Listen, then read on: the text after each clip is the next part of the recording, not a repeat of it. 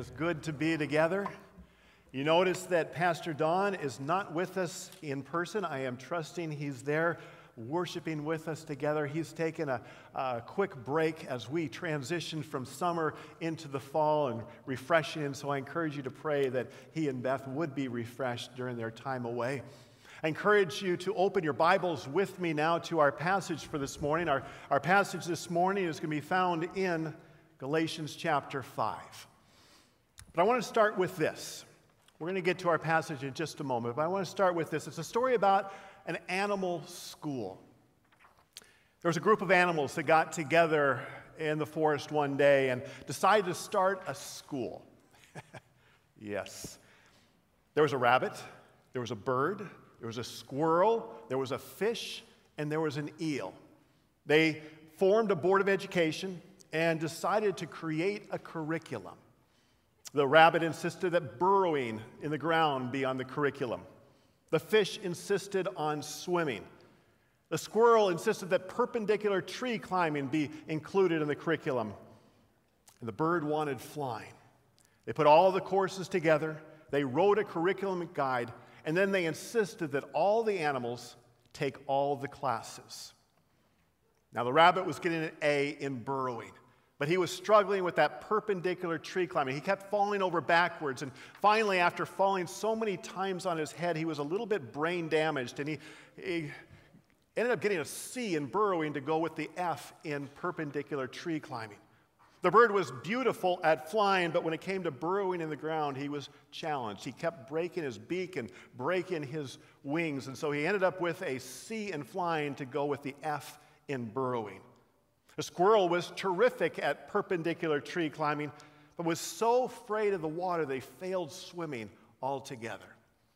And the fish, obviously, the fish was the best at swimming, but he couldn't get out of the water to join the other animals in the other classes.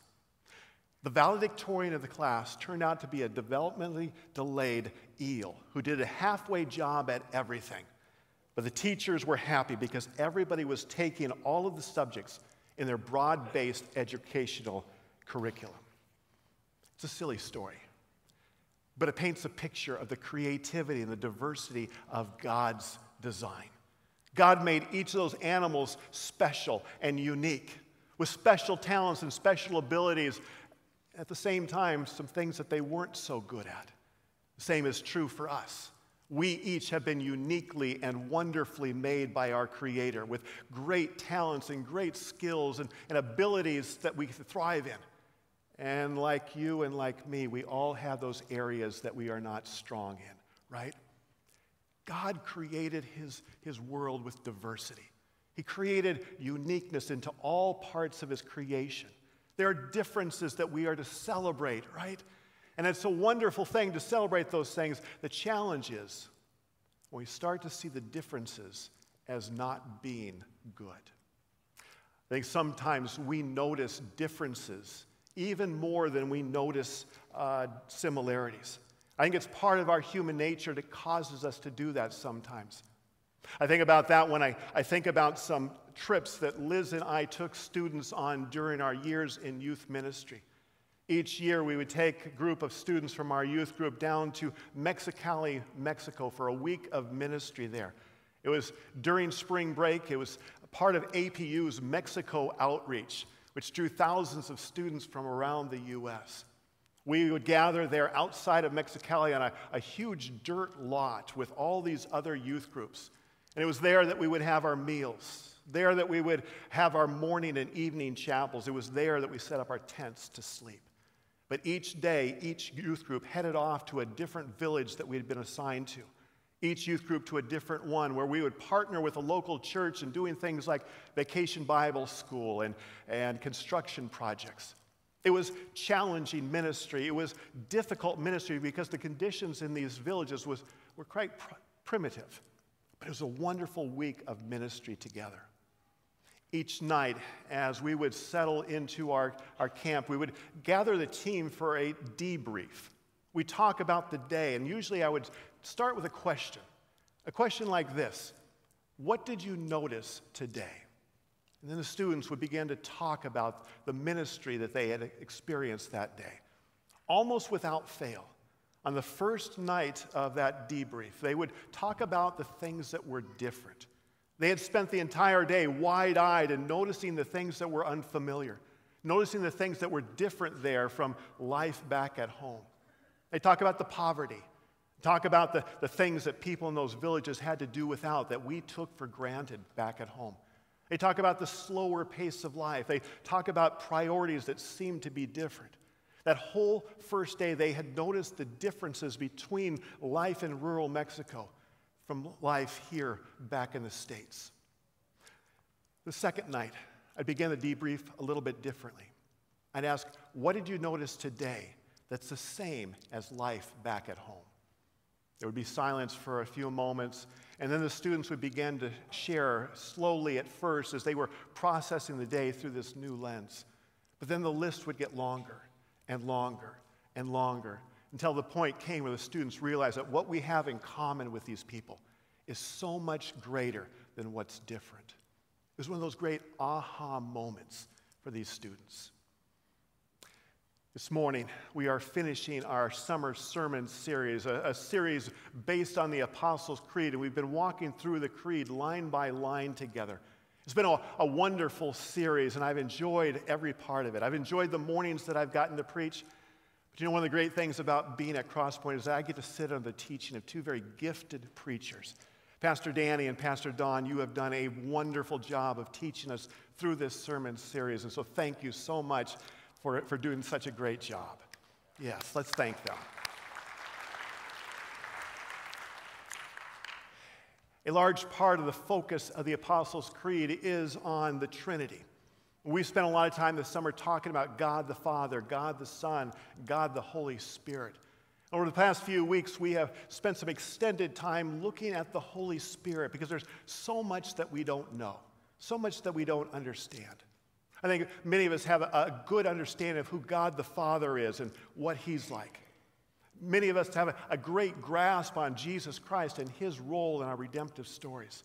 But many Christians struggle to understand the Holy Spirit in, in the same way. We know much less about the Holy Spirit than we do the Father and the Son. So much so that a few years ago there was a book published about the Holy Spirit.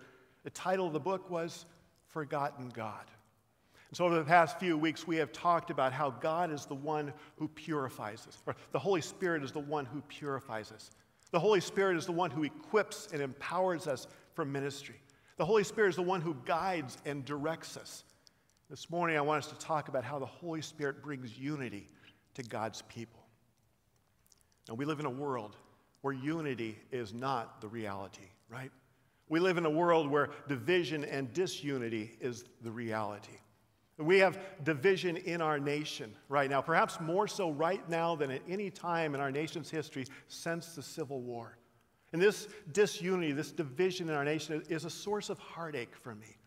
I was a political science major at UCLA, and so I'm a bit of a political animal. I've always enjoyed a good political discussion, but not anymore, right? We've learned over the past few years it's dangerous to have an opinion. That opinion, if it's different than the person you're talking to, could cost you the relationship with them. Now, sadly, division and disunity have found their way into the church. Now, when I talk about the church this morning, I'm not talking about Crosspoint Church specifically. I'm talking about the larger church, the church in general, the capital C church. In many cases, I'm talking about the American church.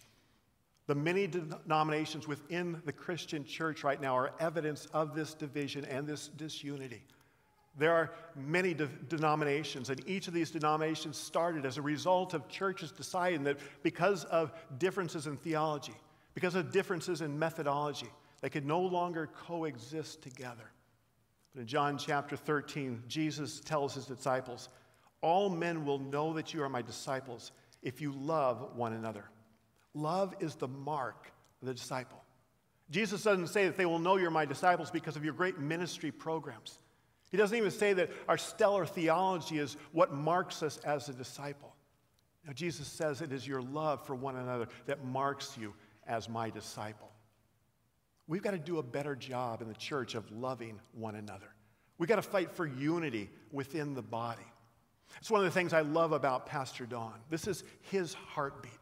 Don works so hard at, at preserving and protecting and, and promoting the unity of the church. Now, that doesn't mean that we agree on everything, right? It means that we choose to love each other and we choose to walk together even in the midst of disagreement. Crosspoint's elders modeled this for us wonderfully during that season of time when COVID changed so much about how we do ministry. There was a period of time where we couldn't meet in person and everything was done on Zoom. And then the time came where we could regather for worship, but only outdoors. And then there was a time where we got to come back together indoors, first in two worship services, and then in one altogether. Each step of the way, each decision, each change required a lot of discussion. And there were opinions on both sides of every issue. When should we make the change? How should we make the change? Will it be safe? Will the congregation be ready to take that next step forward? And I was amazed that throughout that decision making process, through each of those changes, at the, the health of the, the process that we went through. There were times where we stopped and we prayed and we asked the Holy Spirit to lead us, to guide us in this process. But each step away, the, the decision making process was done so healthy. There was a deep and a guiding desire to maintain the unity within the consistory, within the elder board, and a deep and guiding desire to keep the unity of this church. And so, elders, I honor you. And I thank you for your godly leadership during this difficult season of ministry. But sadly, disunity and division have found their way into the American church. Many Christians, including many of us, have become resigned to this fact that this is just the way it is, that this is the way it's going to be until Jesus returns, so why even bother talking about it? Now, if that's you, even subconsciously, if that's you, please don't check out this morning. This is far too important for us to check out. It's important because the Christian church is easily the most divided faith group on earth, and there isn't a close second. I'm not exaggerating. We would be hard pressed to find another religion with more than two or three factions in it. We have thousands of denominations and ministries, each one believing that their theology and their methodology is best. When I think about that, when I realize that Jesus died so that our divisions would be ended. When I think about the fact that Jesus commands us to be united, when I think about the fact that Jesus says that we will impact the world when we become one, I realize this is not the way it's supposed to be. This is not the way God designs us. The church cannot stay huddled. Again, I'm talking big church, not crosspoint church. The church cannot stay huddled in its circles and continue to have those conversations that we have about how misguided our brothers and sisters are. It's time to try something different. We can't continue to have those conversations and, and that, have that idea that our primary duty towards our fellow believers in other denominations is to critique them, because it's not. Our primary duty is to love them. The Apostle Paul says in Romans chapter 13, that we owe a debt of love to one another. Our divisions affect God, and they affect an unbelieving world. And so for us to say that's just the way it is, is dangerous. It's dangerous because it ignores the fact that our divisions break the heart of God. It's dangerous because the world is confused by our divisions. And it's dangerous because we are disobeying clear instruction from God's word. Please understand that God cares about unity far more than any human being who has ever walked this earth. His Word speaks to that clearly. Again and again, we see Scripture talking about God's heart that His people would be one. I want us to look at several of these passages. I'm going to put them on the screen, I'm going to read them out loud. But I would ask that you allow these words, God's Word, to soak into the deep places in your heart and your soul and reveal God's heart for this. In Ephesians chapter 4, we read, As a prisoner for the Lord, then, I urge you to live a life worthy of the calling you have received. Be completely humble and gentle. Be patient, bearing with one another in love. Make every effort to keep the unity of the Spirit through the bond of peace. There is one body and one Spirit, just as you were called to one hope when you were called one Lord, one faith, one baptism, one God and Father of all, who is over all and through all and in all. In Titus chapter 3, But avoid foolish controversies and genealogies and arguments and quarrels about the law, because these are unprofitable and useless. Warn a divisive person once and then warn them a second time. After that, have nothing to do with them. You may be sure that such people are warped and sinful. They are self condemned. Galatians 3 For all of you were baptized into Christ, have clothed yourselves with Christ. There is neither Jew nor Gentile neither slave nor free, nor is there male and female, for you are all one in Christ Jesus. In 1 Corinthians chapter 1, I appeal to you, brothers and sisters, in the name of our Lord Jesus Christ, that all of you agree with one another in what you say, and that there be no divisions among you, but that you be perfectly united in mind and thought. In 2 Timothy 2, don't have anything to do with foolish and stupid arguments because you know they produce quarrels. And the Lord's servant must not be quarrelsome, but must be kind to everyone, able to teach, not resentful. Opponents must be gently instructed in the hope that God will grant them repentance, leading them to a knowledge of the truth. In James 3, but the wisdom that comes from heaven is first of all pure, then peace loving, considerate, submissive, full of mercy and good fruit, impartial and sincere. Peacemakers who sow in peace reap a harvest of righteousness. And finally, in Matthew 5, blessed are the peacemakers, for they will be called children of God. This is the heart of God.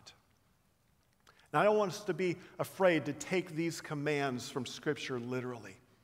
You know, there are certain parts of Scripture that we take literally and certain parts that we don't. And we all make decisions about that. For example, how about the command to, to sell all of your possessions? Is that a literal command for us today? How about plucking out your eye? I, I think that both of those would fall in the category of, of commands that are not literally for us to take today. But I'm extremely confident that Jesus commands for us to love one another, to be united, and to avoid controversy are literal commands for us to follow today. The church has tried to promote unity. We have had events designed to promote unity where we bring Christians and Christian organizations from different backgrounds together for a common cause. We have created common doctrinal statements to promote unity. We have prayed for unity. But I think we'd have to say that by and large, nothing has worked. Nothing has worked because we haven't gotten to the root issue, right?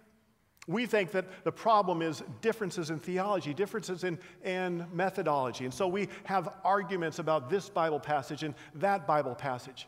We think that unity will happen when I convince the other guy to take my point of view. Here's the thing our divisions are caused by deeper issues. And I think in many cases, divisiveness is a sign of spiritual immaturity. When we experience God's love, we are given the ability to love one another. And so, when somebody's faith, when somebody's relationship with God is weak, or perhaps they're just going through the motions, and all it takes is something trivial like a disagreement to, to divide us. See, love is the answer. Now, I know that sounds simplistic, and there might be people who reject it just because it's so simple. The thing that sometimes we have in, in our quest for sophistication in theology, which is a good thing, and we need to continue to pursue sophistication in theology. But sometimes, as we have grown in the sophistication of our theology, it's been at the expense of the growing in our love for God and our love for each other. Jesus said, Love for God and love for your neighbor is literally the most important thing. And so there is hope for unity. But until we accept the simplicity of it, we will continue to divide. You know, there's a miracle that happens when the Holy Spirit comes into us when we become a Christian. We are given the, the supernatural ability to love others because the fruit of the Spirit becomes present in our lives. Divisiveness and the inability to love is a sign that either the Holy Spirit did not enter into that person or they are doing a masterful job of suppressing him. You know, in Scripture, we see often that, that God allows people into seemingly impossible situations. And then God appears in his power and manifests his power in a way that saves the day, parting the Red Sea, raising Lazarus from the dead. There are people who would look at the division within the church today and say, it's time for a miracle. Wouldn't this be a great time for God to answer Jesus' prayer, asking for oneness within his, his body? See, we have a God who exists eternally in perfect relationship. We believe that God is three persons Father, Son, and Holy Spirit, and yet just one God. This, this belief in, in a, a triune God is an essential part of the Christian faith and is expressed in the Apostles' Creed that we have looked at this summer. Our triune God exists together in perfect relationship. In the creation story in Genesis, we seeing that we human beings were created in God's image. And then in John chapters 14 to 17, Jesus says something amazing. He says that we were created in such a way that we have the capacity, the capability of attaining oneness with God and oneness with one another. Look at Jesus' words in John 17. He says, My prayer is not for them alone. I pray also for those who will believe in me through their message, that all of them may be one, Father, just as you are in me and I am in you. May they also be in us, so that the world may believe that you have sent me. I've given them the glory that you gave me, that they may be one as we are one. I in them, and you in me, so that they may be brought to complete unity. Then the world will know that you sent me and have loved them, even as you have loved me. This is unbelievable, isn't it? Jesus' prayer is that every believer will join in this perfect oneness with Father, Son, and Holy Spirit, the oneness that Father, Son, and Holy Spirit have experienced throughout all of eternity. We were created in the image of God so we can join in this unity. God's desire is to be perfectly one with you and perfectly one with me. Doesn't that just blow you away? The thing is, it's not just unity with God that Jesus is talking about. Jesus is praying that all of creation would experience what they've been created for, which is unity with Father, Son, and Holy Spirit but also united with all whom Jesus has saved. We worship a God who desires unity with his children and unity between his children. He sent Jesus to bring all of his children under his care. No good father wants separation to happen between his children. I am a father who, who loves his daughters more than words could ever express, and it would crush me if there was division and separation between them. It would anger me if one of them was being divisive with the other. That's the way God is. He wants unity with his children, and he is angry. In fact, his word says he hates it when one is divisive with the other. In Proverbs 6, we see this. Says, There are six things the Lord hates, seven that are detestable to him haughty eyes, a lying tongue, hands that shed innocent blood a heart that devises wicked schemes, feet that are quick to rush into evil, a false witness who pours out lies, and a person who stirs up conflict in the community. That last phrase can also be translated as one who sows discord among believers. He's talking about his family, he's talking about God's people. He says he hates the one who stirs up discord among his children, and he calls it an abomination our divisions, unity is important enough to cause Jesus' death on the cross. Jesus suffered and died to unite us to God and to unite us with one another. And so, when someone disregards unity, they are belittling the cross. In, in Ephesians 2, Paul talks about the connection between the cross and unity. But we also know that divisions grieve the Holy Spirit. Sometimes Christians fall into the thinking that the Holy Spirit is not a person in the same way that God the Father and Jesus Christ are, that he's somehow just this Im, uh, impersonal force. But the Holy Spirit is a person, and he grieves. Even his infinite power does not prevent him from grieving. In Ephesians 4, we see this Do not let any unwholesome talk come out of your mouths but only what is helpful for building others up according to their needs, that it may benefit those who listen. And do not grieve the Holy Spirit of God, with whom you were sealed for the day of redemption. Get rid of all bitterness, rage and anger, brawling and slander, along with every form of malice. The Holy Spirit grieves. The Apostle Paul connects his grieving to the divisions caused by our words and actions. Now, if the Holy Spirit is grieved, and the Holy Spirit lives within me, I should feel that grief, right? And so, if the Holy Spirit is grieving about our divisions and I, I'm just fine with it, there's a problem there, right? Apostle Paul writes a letter to the church in Galatia. It's a, it's a church that he loves dearly. And he addresses several issues, things that are happening within the church, and he, he provides counsel for how to deal with these issues. He talks about it throughout the book of Galatians, but I want us to look at the passage that we opened up to earlier in Galatians chapter 5, where I'm going to begin reading in verse 13.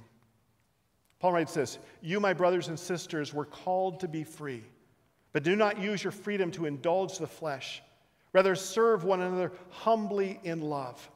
For the entire law is fulfilled in keeping this one command love your neighbor as yourself. If you bite and devour each other, watch out, or you will destro- be destroyed by each other. So I say, walk by the Spirit, and you will not gratify the desires of the flesh. For the flesh desires what is contrary to the Spirit, and the Spirit what is contrary to the flesh. They are in conflict with each other, so that you are not to do whatever you want. But if you are led by the Spirit, you are not under the law. The acts of the flesh are obvious sexual immorality, impurity, and debauchery idolatry and witchcraft, hatred, discord, jealousy, fits of rage, selfish ambition, dissensions, factions, and envy, drunkenness, orgies, and the like. I warn you, as I did before, that those who live like this will not inherit the kingdom of God. Paul divides up the acts of the sinful nature, which are sometimes called the works of the flesh, into four areas. He divides them up into sexual sins, into religious sins, social sins, and drinking sins. And it's this third area, the social sins, that Paul seems to be focusing on especially because he gives a lot more detail in that. Talking about hatred and discord, jealousy and fits of rage, selfish ambition, dissension, factions, and envy. These are the kinds of acts, these are the kinds of things that, that, that destroy unity that destroy fellowship, that destroy holiness. And the second part of verse 21 there jumps out at you. It's a warning. It says, Those who live like this will not inherit the kingdom of God. There's some disagreement about what that phrase means. I like the way Pastor Danny described it last week. But however you interpret it, it's a warning worth taking note of. In verse 22, Paul continues, but the fruit of the Spirit is love, joy, peace, forbearance, or patience, kindness, goodness, faithfulness, gentleness, and self control. Against such things there is no law. Those who belong in Christ, to Christ Jesus are crucified, have crucified the flesh with its passions and desires. Since we live by the Spirit, let us keep in step with the Spirit. Let us not become conceited, provoking and envying each other. So the works of the flesh destroy unity, destroy fellowship, destroy holiness. But the works of the Spirit, the fruit of the Spirit, God's work, the Spirit's work in us and through us, do something different. They promote things like love, joy, peace, patience, kindness, goodness, faithfulness, gentleness, and self control. They produce the kinds of things that promote fellowship, that promotes unity, that promotes holiness. The Holy Spirit allows us and helps us, gives us the ability to live in unity. Now, Paul is writing a letter to people he dearly loves. People who are facing issues that are threatening to tear them apart. And he addresses these issues head on. They're theological issues. Are we made right with God through Christ's work or by observing the law? There's social issues. Is the church to be made up of Jews or Gentiles or both? And do Gentiles need to become Jews before they become Christians? He's talking about gender issues, male and female. What's the appropriate role for each within the, the body of Christ? And personality issues, dealing with leadership within the church. These issues are creating division within the church in Galatia. As I look at this list, I see not much has changed, right? These are issues that we face in the church today that continue to divide us as well. And so Paul's solution is this live in the Spirit. Paul says the solution is to live in the Spirit. Now, what does that mean? First of all, it means that we allow the Spirit to be our guide. We need to pray and ask that the Spirit would lead us and guide us. When there is a conflict, whether it be a conflict between one person and another person, or conflict between one group and another, we begin by praying and asking that the Holy Spirit would guide us. And then we commit to follow His leading, right? Until both parties in conflict agree that the Holy Spirit's leading can be trusted and commit themselves to submitting to that leading, there will be no progress. Now, this is hard. This is, this is very, very hard because agreeing to follow this and agreeing to do this means I'm giving up control. I'm giving up the right to, to make the decision. I might live in fear that I'm going to get steamrolled. I'm going to get taken advantage of. I might not get my way. When I decide that the Spirit will be my guide, I am surrendering my power to make the decision. But that's the way it should be anyway, right? What the Spirit wants is what I, as a follower of Jesus, should want, whatever my desires are. Secondly, when those in conflict seek to live in the Spirit and find resolution together, they should stop and examine what the Bible teaches about the problem. Now, the Bible doesn't address every issue. You cannot open up the Bible and find an answer to the question of what color should the carpet be in the worship center. Believe me, there have been divisions caused by the color of the carpet in the worship center. Not here, but elsewhere. But the Bible does speak to issues of division and dissension within the church. It doesn't matter what the issue is, division and dissension are not right in the Christian church. They are wrong. When divisions and, and divisiveness exist, we are not letting the Spirit work the way God wants because there should be peace and joy. There should be kindness and gentleness. And when those things are missing, when they're missing in a church, when they're missing in a ministry, then we need to turn back to God's word for instruction. When we submit to what the Spirit shows and, and shows us about how we should conduct ourselves, true progress can be made. And then, third, each party must trust that the guidance that the Spirit gives will be sufficient. Now, this guidance, this leading will come in a number of forms. It can come through Scripture, words of Scripture, like we just talked about. It can come through spirit prompted words by a trusted friend, or can come from church leadership.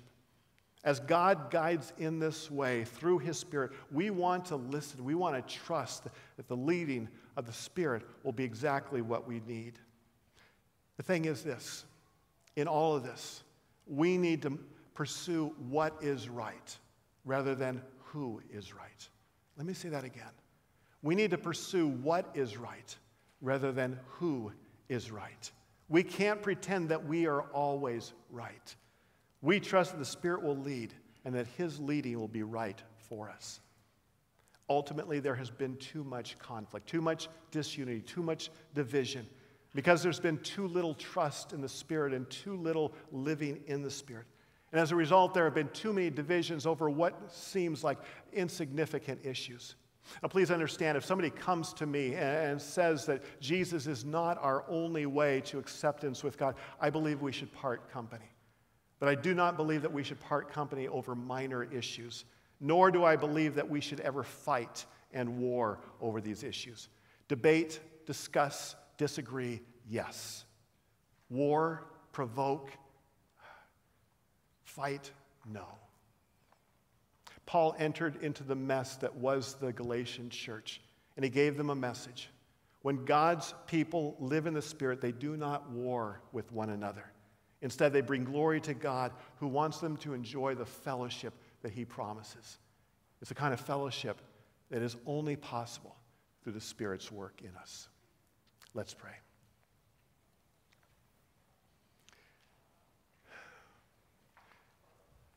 God, thank you.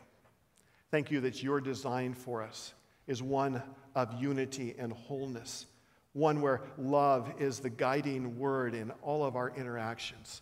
Thank you that you, Holy Spirit, make that possible. And Lord, help us to believe that, that nothing is impossible with you. If there's someone here who is discouraged by the disunity that's experienced in the American church, by what we see on the news, by the, the damage to our testimony caused by division. Lord, I pray that you would encourage that you would fill us with the hope, the hope that you are at work, that you want this more than we ever could, and that you are at work, that your church might be powerful, a powerful witness for you. Lord, we thank you. We thank you that you, through your Holy Spirit, give us the ability, give us the, the fruit of the Spirit that allows us to be changed creation. That changes our relationships with our brothers and sisters in significant ways, in ways that cause you to be glorified and your church to grow. We pray this in Jesus' name. Amen.